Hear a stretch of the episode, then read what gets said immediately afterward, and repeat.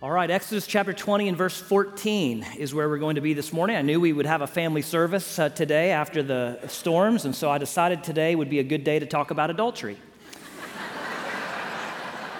Uh, now, listen, I know who's in the room, so parents who may be a little nervous, I just want you to know I'm aware of who's in the room. I'm going to be very sensitive about this, as careful as I can, okay? But uh, we are in a series right now through the Ten Commandments in Exodus chapter 20. This happens to be the next commandment, okay? And so I'm just trusting the Lord's timing in this, and uh, He knows what He's doing.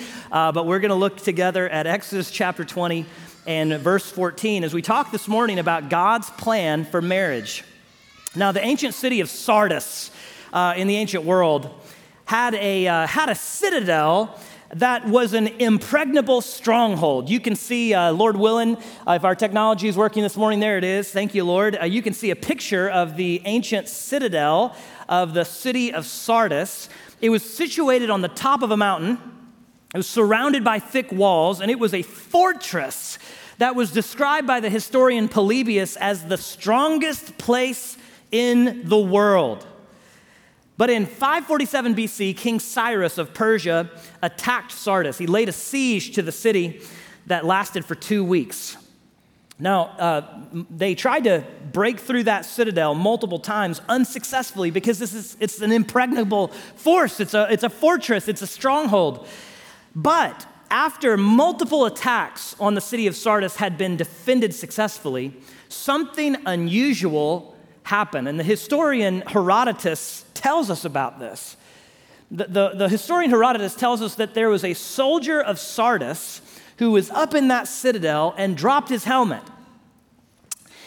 Down came the helmet over the walls, and that soldier tried to retrieve the helmet by climbing down a secret hidden pathway and a Persian soldier saw the soldier from Sardis climb down through that pathway, get his helmet, and then climb back up into the citadel. And the Persian soldier realized this fortress had a point of vulnerability. There was a weak spot in the wall, and he exploited that weak spot and led a bunch of Persians through that secret pathway up into the citadel where they destroyed the, the soldiers from Sardis, and they ultimately won that battle. You see, the Persians understood that if you can find a vulnerable weak point in the wall of defense, you can exploit it in order to destroy your enemy. Now, I want you to think about that as we think about Exodus chapter 20 and verse 14, the seventh of 10 commandments that God gives, because I told you a couple of weeks ago that Satan hates you. You need to write that down because that's a very serious spiritual reality. Satan hates you, Satan wants to destroy your life. And what Satan will do is he will often look for a point of weakness in our lives in order to exploit it. And he will attack us at that point of vulnerability in order to destroy us. He wants to destroy you. And one of the ways that he attacks us, that point of vulnerability, that he often tries to exploit is, is our marriages. We've been looking at the Ten Commandments over the last several weeks. I, have told you the Ten Commandments have uh, three purposes essentially. Number one, they show us what God's design is for our life. It's a good design. Every commandment shows us something about God's character, something about what God is like. And as a loving father who loves his children, God gives to Israel these Ten Commandments to show them how life functions best. But we know that there's a second purpose for the law, the Ten Commandments, because none of us live up to God's design. We all fail at some point with the Ten Commandments and many points with the Ten Commandments. And so the second purpose of the law is it is a sign that points us forward to our need for Christ because not a single one of us can keep God's law. Amen? And we know that even if we can keep some of God's law, our law keeping does not merit favor with God. And so we need Jesus to deliver us from our own sinfulness. So the second purpose of the law is it's a sign that points us forward to our lawlessness and our need for Christ and God's provision for us of his son, Jesus, who can rescue us. But then once you come to know Jesus as Lord and Savior, there's a third purpose of the law, and that is it's meant to refine us. God uses the Ten Commandments in our lives as Christian people who've been redeemed by God's grace, who've been justified through the work of Jesus. God uses the Ten Commandments in our lives to refine us to look more and more like Christ. In other words, it helps us understand how to live Christ like lives. So when we look at the Ten Commandments, we realize this it is a, the Ten Commandments, they are a gift that are given to us for our good. Amen? And so, with that in mind, I want you to think about the seventh commandment because it shows us God's plan that is for our good. God's plan for marriage is for our good. It is not meant to be restrictive, it is not meant to harm us, it's not meant to restrict our joy. Actually, quite the opposite. God's design for marriage is good and it's for our good. And so, with that in mind, let's look at Exodus chapter 20 and verse 14 and see what God has to say about marriage. It says simply this do not commit adultery. Do not commit adultery. So, God's plan for marriage that brings Him the greatest glory and us the greatest good is that our marriages should be characterized by faithfulness. Okay, if you want a marriage that is glorifying to God and that is for your good, then God's plan for marriage is that our marriages should be characterized by faithfulness. So I want you to think about three simple truths with me this morning about marriage and what God has to say about the issue of marriage and adultery and uh, this is not a Father's Day message per se, but let me just say to you, dads, if you're married, the, one of the greatest gift, gifts that you can give to your kids is to be faithful to your spouse. And your kids, listen, a strong marriage is the best thing for your kids. And so if you'll focus on your marriage, you focus on loving your wife the, the way Christ loves the church, then that will help you to be a great dad, okay? But here's, here's three truths I want to share with you this morning quite simply uh, uh, about marriage. Number one, I want you to understand that God has a good design for marriage. God has a good design for marriage. Now, God's design for every area of our life is good. It, it, it's, it's good and it's for our good. What can we learn about God's design for marriage? Well, certainly Exodus chapter 20 and verse 14 tells us something about his design that he's designed marriages to be characterized by faithfulness. But I, I think actually, if you really want to understand God's design for marriage, you need to go back to where, does, where marriages were first created. And so you need to go back to the book of Genesis. I'm going to invite you to stick your finger in Exodus 20, go all the way back to Genesis chapter 2, which is where we find the very first marriage in the Bible, and that's the marriage between Adam and Adam and Eve. And so we're going to read about it in Genesis chapter 2. And I want to just point out a few things about how God has designed, how He's created marriage to work best. Look at Genesis chapter 2. It's going to be on the screens here, but let me begin reading in verses, uh, verse 18. I'm going to read all the way through the end of the chapter. And then I want to just point out several features of marriage uh, according to God's design. Look at Genesis chapter 2, verse 18. It says, Then the Lord God said, It is not good for the man to be alone. All the men in the house said, Amen. Amen. It's not good for man to be alone. So I will make a helper corresponding to him. So the Lord God formed out of the ground every wild animal and every bird of the sky and brought each to the man to see what he would call it. And whatever the man called a living creature, that was its name. The man gave names to all the livestock, to the birds of the sky, and to every wild animal. But for the man, no helper was found that was corresponding to him. So the Lord caused a deep sleep to come over the man, and he slept. And God took one of his ribs and closed the flesh at that place. And then the Lord God made the rib he had taken from the man into a woman and brought her to the man. Now, an interesting thing in the Hebrew language, uh, Moses actually uses a different word here to describe the creation of woman. He says that God made man, but in Hebrew, he says he fashioned the woman. I just think that's interesting to note. He took his time with Eve and fashioned her. Okay, take that and do with it what you will. That's totally free this morning, okay?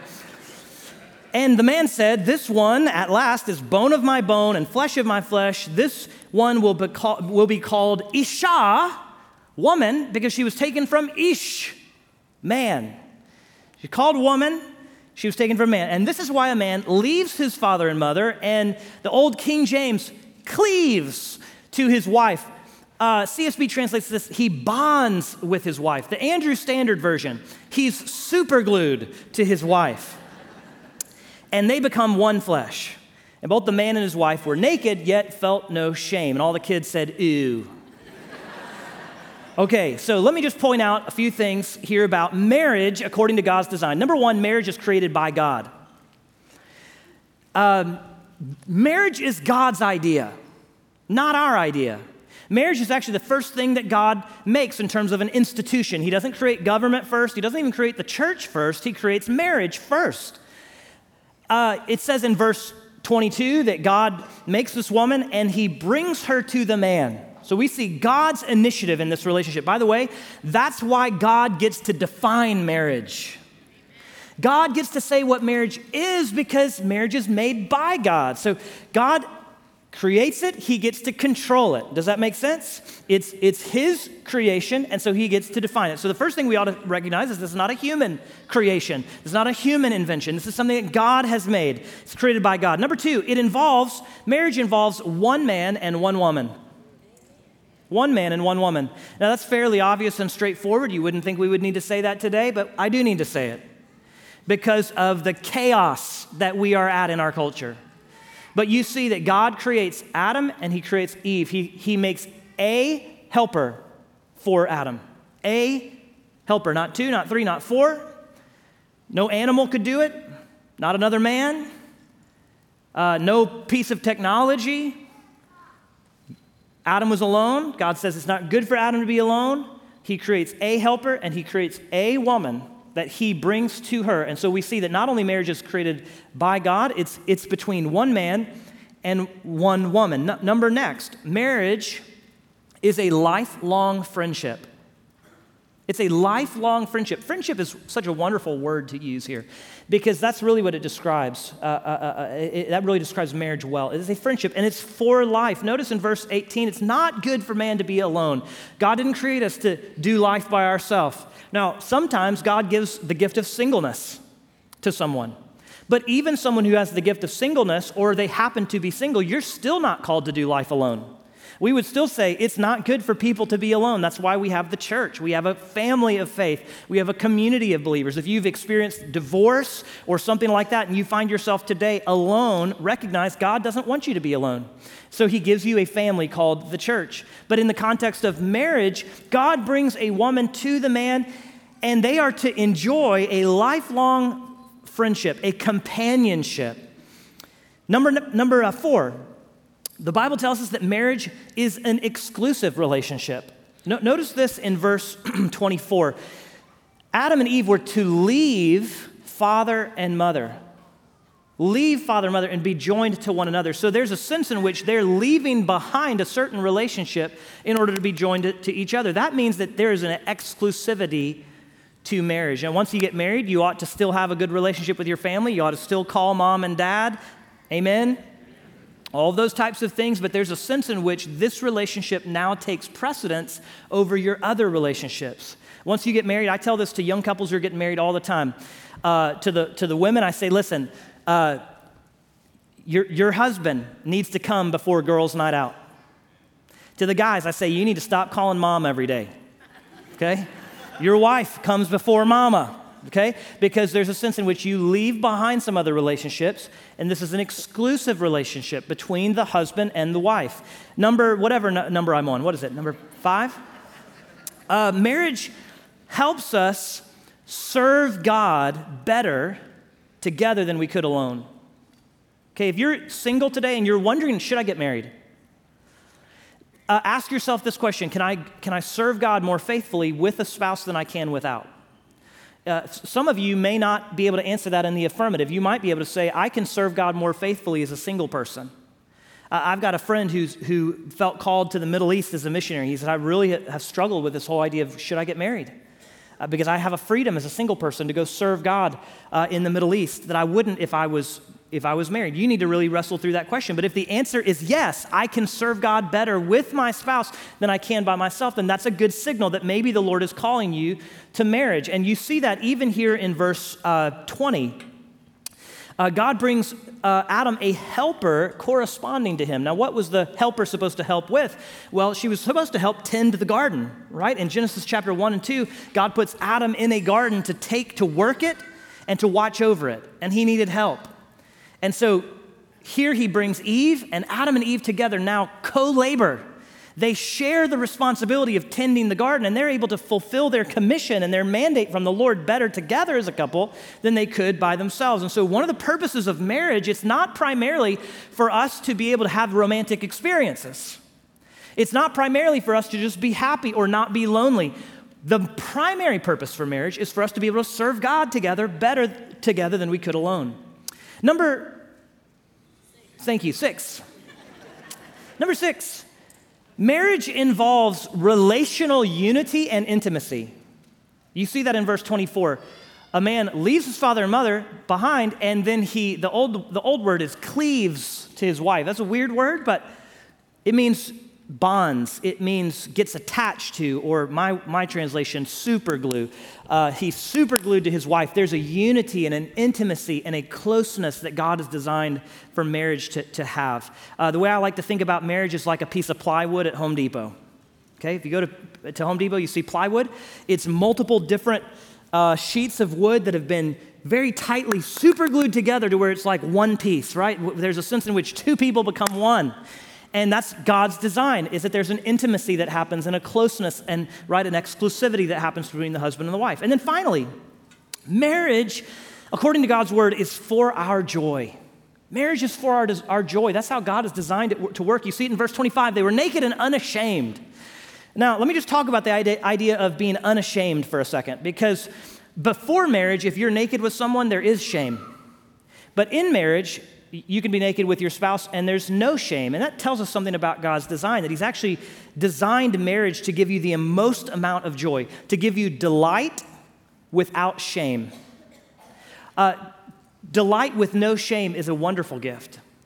And that's to be experienced in the context of marriage. So that's God's design. Okay? One man, one woman for life, under God, exclusive, uh, intimate for our joy. That's God's good design for marriage. I tell married, uh, young married couples, uh, young premarital couples all the time that marriage is a lifelong, Christ centered, covenantal friendship with benefits and responsibilities. Okay? Every word of that matters. It's a lifelong, Christ centered, covenantal friendship that has benefits and also responsibilities. That's God's good design for our marriage. And that lifelong covenantal friendship is for our good. You know that God gives us marriage as a gift to make us more like Christ. That's really the purpose of marriage is for our sanctification. It's for our holiness. In fact, sometimes people, and I, I, I talk to couples who are getting married, I'll always ask them this question, why are you getting married? Nine times out of 10, I'll get some version of this answer. Well, she makes me happy. And I say, that's a terrible reason to get married. Don't get married if that's what you're looking for because she won't always make you happy. Don't say amen to that. Okay? Do not say amen to that, guys. Dads, I'm looking out for you right now. She won't always make you happy, and you won't always make her happy. So if happiness is the goal, don't get married. But if holiness is the goal, then marriage is a laboratory for holiness. Marriage is that, that sanctification workshop where God begins to chip away all the things that don't look like Christ. And that's really the purpose for it, is to, to become more like Jesus through this human relationship called, called marriage. You know, Colossians 1.16 says that all things are made for him. That all things, let me tell you what that means in Greek. All things. Okay, that's what it means, all things. That, that means, guess, listen to me, dating is for him. Romance is for him. Marriage is for him. It's a trick of the enemy to think that marriage is a gift for us. It is partially for us, but primarily it's for him. And so we approach our marriages not thinking about how, does, how am I happy or not happy. If that's the basis of your marriage, you're going to be out of it before long because you're going to be unhappy before long because you're married to a sinner. And sinners sin. Is that brilliant or what? Uh, Sinners sin, and you're married to one, and you are one, which means you're going to sin against one another, you're going to hurt each other, and you're not always going to be happy. And so, ha- if happiness is the basis of your faithfulness, you're going to be unmarried before too long. But if holiness is the purpose of your marriage, then even an unhappy marriage has purpose. Because God may use your unhappiness to shape you to be content in Christ to love Christ above all other things, to find in Christ your greatest joy rather than a spouse. And God might even use an unhappy marriage to shape you into Christ, into Christ likeness. And so we say all things are for him. That means marriage is for him. It's for my joy and it's for my ultimate Christ likeness. Okay, that was one point, all right? I'm going to move quickly through the next two, okay? God has a good design for marriage. But we also know that sin brings damage to God's good design for our lives.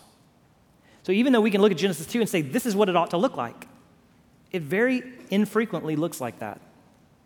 Right? We all know relationships, some, maybe you've experienced this yourself, where marriage doesn't look like that. Why is that? Well, it's because sin brings damage to what God has created to be good. God has designed this relationship to be for our joy, but it doesn't always bring us joy. God has designed uh, this relationship to be exclusive, but it's not all, it doesn't always look exclusive. And, and so that brings great harm. And so, with every area of our life, when we, when we don't live out God's design, whether it's intimacy or marriage or, or finances or anything else, if we don't live according to God's design, it, it brings great harm. And so we're sinful, we're broken, we re- rebel against God's good plan for us. And in the context of marriage, one of the ways that we do that is through adultery. So, adultery is simply this it's an unfaithfulness to the covenant that we've made before God. Ad- adultery is a breaking of promises. It's a going outside of the boundaries that God has created for relational intimacy and trying to find it elsewhere. And when we do that, it dismantles and disfigures God's good design. Listen to me marriage is the only safe context in which re- physical and romantic intimacy should be expressed. And so, physical intimacy that starts before marriage or happens outside of marriage is going outside of the boundary that God has created for us and trying to find that fulfillment in an, in an illicit way. that is, uh, you know, if you think about physical or romantic intimacy, it's like nuclear power. Nuclear power can, can be a great good used in the right way, but it can also be a great uh, a destructive harm if it's used in the wrong way. Right? So we have nuclear energy. When that nuclear power is, power is harnessed in a constructive and a productive way, it produces something that's very good and healthy and right. But when that nuclear power is used in harmful ways, it's incredibly destructive It's all depending on how that's used. And so, if you think about physical or romantic intimacy within marriage, God has created that for our good, for our joy, to be used creatively and productively for our good, but used outside of marriage, it destroys. Let me just tell you, folks God is not against your sexual joy, He created it. It was his design. It's not like God walked up in Genesis chapter 2, saw Adam and Eve, and said, Oh my gosh, what are you doing? God creates this. He's for your joy in that way. But he knows that a good gift used the wrong way becomes a harmful weapon. And so we understand that sin brings great damage to God's design. So as we think about the sin of adultery, a couple of things to consider. First of all, as you look at Exodus chapter 20 verse 14, you find that the sin of adultery is a deliberate act. Notice he says, do not commit adultery. I think it's important to consider that word commit do not commit adultery. Adultery is never accidental, it's not something you slip into. And sometimes people talk about it that way oh, it was an accident or, or just kind of fell into it. No, you didn't. It's never accidental. It is something that you commit through compromise or through choice. It's a deliberate willfulness to cross a boundary line. It's a decision to rebel against God's design and rebellion against God always leads ultimately to misery. If you think about it, I, I, there are places in the world where you can go today. If you travel old war zones, there are sometimes places where you can go and you'll see a fence. And there's a sign on that fence that says, Beyond this fence is a field of undetonated landmines. Now, that fence is for your good, it's for your protection, it's for your joy. What that fence says is if you go over the other side of this fence, if you cross that boundary, it will destroy you. God has created marriage to be a boundary line for us, and that's not a restriction, it's actually freedom because you can live in the boundary. You know, one of the words for sin, there are lots of different words in the Bible for sin. You know, one of them is the idea of missing the mark. One of the most poignant words for sin in the Bible is the word to transgress, transgression. To transgress literally means to step over a line. It's saying, here's the line God has intended for me to live inside. I'm going to transgress the line. I'm going to step over the fence. And in the context of marriage, what that looks like is a deliberate act of adultery. It's saying, I'm stepping outside of the relational boundaries that God has created for my good and for my protection. I'm going to transgress that boundary. And the moment that you do that, it leads you to misery when you take that deliberate step. Second of all, not only does adultery is, is adultery a deliberate act, you find also that adultery involves both doing and desiring. I think that's very important. What do I mean by that? Well, here's what I mean do not commit adultery describes the act or the doing of adultery, the deliberate decision to go outside the boundaries of marriage to express physical or romantic intimacy with someone else. So, seeking out intimate or romantic fulfillment in anything other than the one safe relationship that God has created for that to be expressed, which is marriage with your spouse, anything beyond that, anything crossing that boundary, is a sin. But that's not the only way to commit adultery. Where am I getting that? Well, from Jesus, because the Bible says, in fact, specifically, Jesus says, that we commit adultery not just in our doings, but also in our desires. In fact, stick your finger in Exodus chapter 20, flip over to the book of Matthew, and I want you to see what Jesus has to say in the Sermon on the Mount, Matthew chapter 5. And listen to me, whether you're single or divorced or married, whatever station of life you're in, this applies to you. Because the reality is, any one of us can commit adultery at the level of our desires. Any one of us can commit adultery, what, the Bible calls adultery of the heart. So let's look at what Jesus has to say in Matthew chapter 5, and I want to read verses 27 and 28. Jesus says this You have heard that it was said, Do not commit adultery. But I tell you, everyone who, look at what this says, everyone who looks at a woman lustfully has already committed adultery with her in his heart. So if your right eye causes you to sin, gouge it out and throw it away. For it's better that you lose one of the parts of your body than for your whole body to be thrown into hell. Jesus says, I'm not just concerned that you don't commit the act of adultery. I want to even deal with your desires. I want to deal with your eyes. I want to deal with your longings. And it, there's more than one way to commit adultery. You can commit adultery by actually the act of it or by the desiring of it. Hey, listen to me. When you have a relationship with God, He wants to lead an invasion into your life. He's not just content to deal with the external. He wants to get down even to the thoughts and the intents of our hearts. He wants to encroach. Listen to that. God wants to encroach into your desires. It's a good invasion. God doesn't just want external conformity. If you say, I have technically not committed adultery, But I've thought about it. I've, I've desired. I've looked at someone with lust. Jesus says, in God's eyes, you are an adulterer at heart. And what Jesus wants in our sanctification and our Christ likeness is not just external conformity to a set of rules. I hope you don't read the Ten Commandments that way. It's about your heart. And Jesus says, I want to get beyond the external, I want to get to the internal, I want to encroach into your desires. He says, I don't want even you to look with lust. To look with lust, listen, is, is not just noticing someone, it's desiring someone. It's not just looking, it's longing. It's, it's a look that lingers. Uh, someone has said that it's the second look that kills. Some, someone has uh, described lust as gluttony of the eyes. Martin Luther says this he says that Jesus is not just addressing the external act of adultery, but every cause of adultery, every motive of adultery, and every means of adultery. That's what Jesus is wanting you to address. The truth is, I told you a few weeks ago that idolatry is a kind of spiritual adultery. But the, the reverse is also true. Adultery is a kind of spiritual idolatry. It is desiring something more than you desire God. It's wanting something more than you want God. It's longing for something or someone more than you long for God. It is an expression of the first commandment. By the way, the seventh commandment is also an expression of the eighth commandment it's theft, it's taking something that doesn't belong to you. But it's, it's ultimately not just your doings, but your desires. And here's the deal. Here's the last thing I want to say about the damage of adultery. It, it, it always brings, it always brings damage. Adultery is not a victimless crime.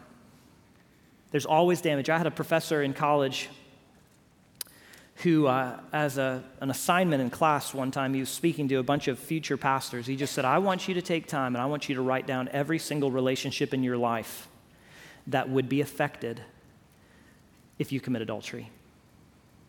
If you've ever gone out to the lake back here on, on our, our land and tossed a rock into the lake, you'll notice that rock, there's a point of impact, but then there's a ripple effect and there, there are concentric circles. There's ripples that happen, and, and adultery works that way. There's concentric circles of damage that happens. And so think about, think about the concentric circles of damage that happens when adultery takes place. My, my spouse is hurt. Uh, the spouse of the person with whom I'm committing adultery is hurt. The, the person with whom I'd commit adultery would be hurt. Uh, my kids would be hurt. My friends would be hurt. My kids' friends. My church. My neighbors. My city. The broader church community. Concentric circles, ripple effects of damage. Think about the damage that adultery does to the picture that God intends marriage to portray regarding the gospel. You realize that the marriage is a picture of the gospel. The relationship between Christ and the church and a husband and a wife, it's a beautiful reflection. Peter Leithart says that in adultery, we seek pleasure without a commitment to a shared life. And so we defy the faithful covenant God. We, we try out multiple partners and thus live a lie about the God who loves one bride. That kind of sin lies about the Creator. The created order is to be a manifestation of the Lord of the covenant. So, our intimate faithfulness preaches the gospel. When a husband and a wife are faithful to one another, in every way, they become a created symbol of the covenant, the God who keeps his vows to Israel and the new Israel. By keeping the seventh commandment, we dramatize the good news of Jesus, the bridegroom of the church, who gives himself in utter fidelity to and for his bride. So I want you to think about that. I want that to weigh heavily on you when you think about what, what is being forbidden in this command. Realize that God wants what is for your good. He wants what is life for you. He wants what, wants what is life and flourishing for your family and for your kids and for your grandkids. And un- adultery undo, undoes all of that. It unravels all of that. It dismantles and disfigures all of that. But I want to end on a hopeful note today because we see God has a good design for marriage. We know that sin damages what is God's good design. But let me give you some hope today. And, and I want to speak to those of you who maybe this is something you have done, maybe this is something you have desired to do. And I want to just give you a word of gospel hope, and that is this that the, the, the third truth about marriage is that Jesus can deliver us. Amen? He can deliver us from the destructiveness of our sin and He can change us from the inside out. That's really good news. Uh, let me just share three pieces of good news with you. Number one, Jesus today can forgive us. And so if you're here today and you've done or desired what is sinful, just know Jesus can make you new. He can forgive you. One of the ways that God is described in the Bible is, and especially in the Old Testament prophets, is, is as a faithful bridegroom to an adulterous bride. That's one of the ways that God has pictured his character. And the picture is that we, as his people, are like an adulterer. We run from him all the time. We're unfaithful to God. And yet, even though we're unfaithful, God is faithful. Even though we fail, God loves us. Even though we uh, uh, rebel, God can forgive us. So think about Israel. Israel constantly wanders from God, and yet God remained faithful to Israel. Isn't that good news? That God always kept his promises, his covenant promises to Israel, even when Israel broke their covenant promises. This is the way Paul puts it in 2 Timothy chapter 2 and verse 13. If we are faithless, he remains faithful, for he cannot deny himself. And so let me just give you some good news. It means that when you and I fail, which we do, either in sins of commission or omission, in our doings or in our desirings, in the area of adultery or any other area. God can forgive us. Amen? And God can forgive us. He can wipe the slate clean. The Bible says, though our sins are scarlet, they can be what? White as snow. If we are willing to repent and believe, if we are really willing to turn from our sin and put our trust fully in Jesus Christ, God can forgive you. And so, if that's you today and you say, Pastor, I feel under conviction as you're talking about the subject, understand Jesus can deliver you. He can forgive you if you will turn from your sin and put your faith and your hope and your trust in Jesus. Because Jesus was faithful on our behalf. Even when we're unfaithful, Jesus is faithful. And so he can forgive us. Here's the second gospel truth Jesus can make us new. In other words, not only can Jesus wipe away our past sin, he actually can make us different. And that's really good news, right? The Bible tells us that if we are, uh, if we will uh, turn from our sins and call out to the Lord, He's faithful and just to forgive us our sins and to what? Cleanse us from all unrighteousness. You see, you need forgiveness and cleansing. You need to be forgiven of your past sin, but you also be, need to be made new. And the Bible tells us that when you turn to Jesus in faith, He changes you from the inside out. You get a new heart. And with that new heart, guess what? You get new desires. The reason that you commit adultery is because you have disordered desires, desires for something that, that God hasn't intended. But when you come to Jesus and He makes you new from the inside out, He gives you a brand new set of desires. The reality is now, because I'm a Christian, the things I used to love, I don't love those things anymore. The things I love now, I used to not love. What can explain that other than the fact that Jesus has given me a new heart? You see, the problem is not our desires, the fact that we desire. God has created us to be desiring creatures. The problem is with the object of our desires. And so often, the object of our desires, we, we settle for something that really can't satisfy us. Whether that's in an adulterous relationship or maybe it's something entirely different. Maybe you've been chasing after success at work or something else. The object of your longings, the object of desires, uh, your desires is something that won't really satisfy you. But when you come to know Jesus as Lord and Savior, He becomes the new object of your desires. In fact, He's called the desire of the nations. And He is one who can satisfy the deepest longings of your heart. You remember that when Jesus uh, was at the well and there was a Samaritan woman that He was talking to? and uh, she's been having one husband after another and the one the man that he was uh, she was living with at the time wasn't even her husband and jesus says uh, you know you're giving me water but i have water to give you and if you'll take the water that I have to give you, you will never thirst again. You see, what Jesus was saying is if, if you will come to what I can give you, I will give you something that will satisfy the longings of your heart. And so that's part of what happens when we come to Jesus in faith. He gives us new desires, He gives us a new heart, and He satisfies the longings of our heart. And then, thirdly, J- Jesus he can forgive us, He can make us new, but He can also empower our obedience. He taught us to pray in the Lord's Prayer deliver us from evil, lead us not into temptation. Right? That, that means that we're to pray for Jesus' help when we're tempted when we're tempted to wander across the boundary line, we're to call for Jesus. And here's the deal Jesus can empower our obedience. Think about what Paul says in 1 Corinthians chapter 10 and verse 13. He says, No temptation has come to you except what is common to humanity. But God is faithful. He will not allow you to be tempted beyond what you are able. But with the temptation, He will also provide the way out so that you may be able to bear it. Listen, church, that means that we don't fight temptation and sin on our own. Jesus can help us. If you have today disordered desires, if you have a wandering eye, if you have a thought life that is unholy, understand this Jesus can help you. Jesus can deliver you.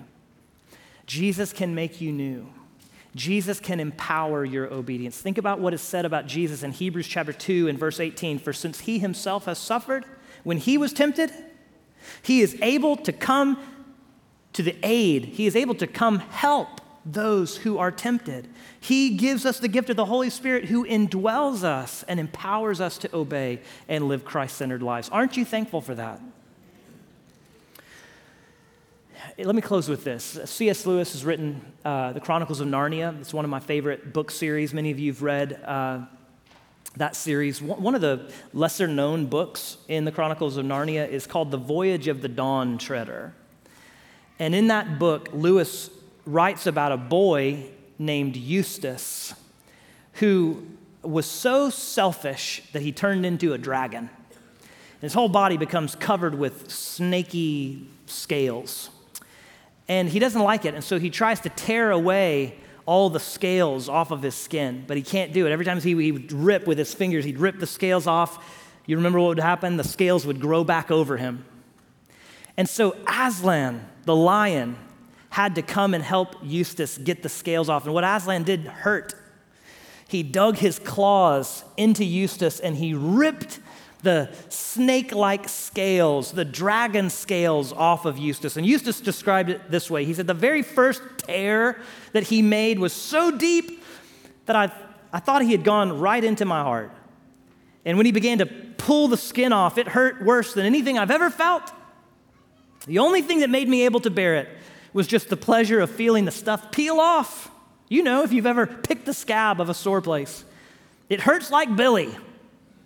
I don't know what that means. I think that's a British statement. It hurts like Billy. Oh, but it is such fun to see it coming away. Listen, we can't take off our scales.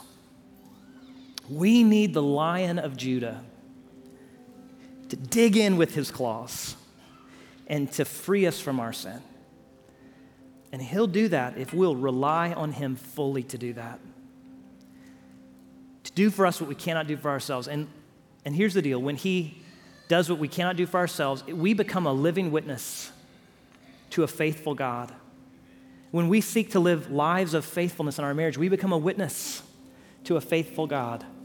Will Willimon and Stanley Hauerwas tell the story I'll finish with. He says, We now live in a world that is so morally chaotic that a mundane matter like taking care with whom we are intimate, renders us into heroes. Some time ago, one of us met a young man at a conference on evangelism in the Episcopal Church. He told me about a young woman he met in California. They were on their first date. It went well. Their conversation was scintillating. They really seemed to be hitting it off. Then, toward the end of the evening, she said, Well, do you want to go to your place or mine? I've got a big day tomorrow. What are you talking about? He asked. You know, she said, Don't you find me attractive? Of course, he said, but this is our first date. I hardly know you. We can't sleep together.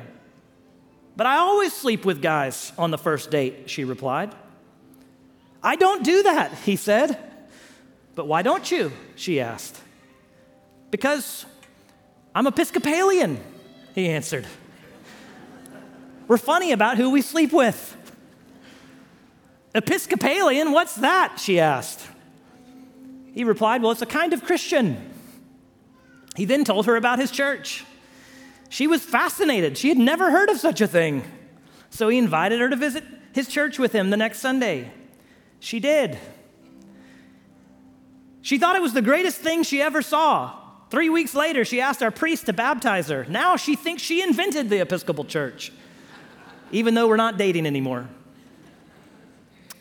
And so Willimon and Hauerwas say these days, just one person running loose in Southern California who keeps this commandment is enough to attract a crowd. Call it ordinary folk like us getting to be saints.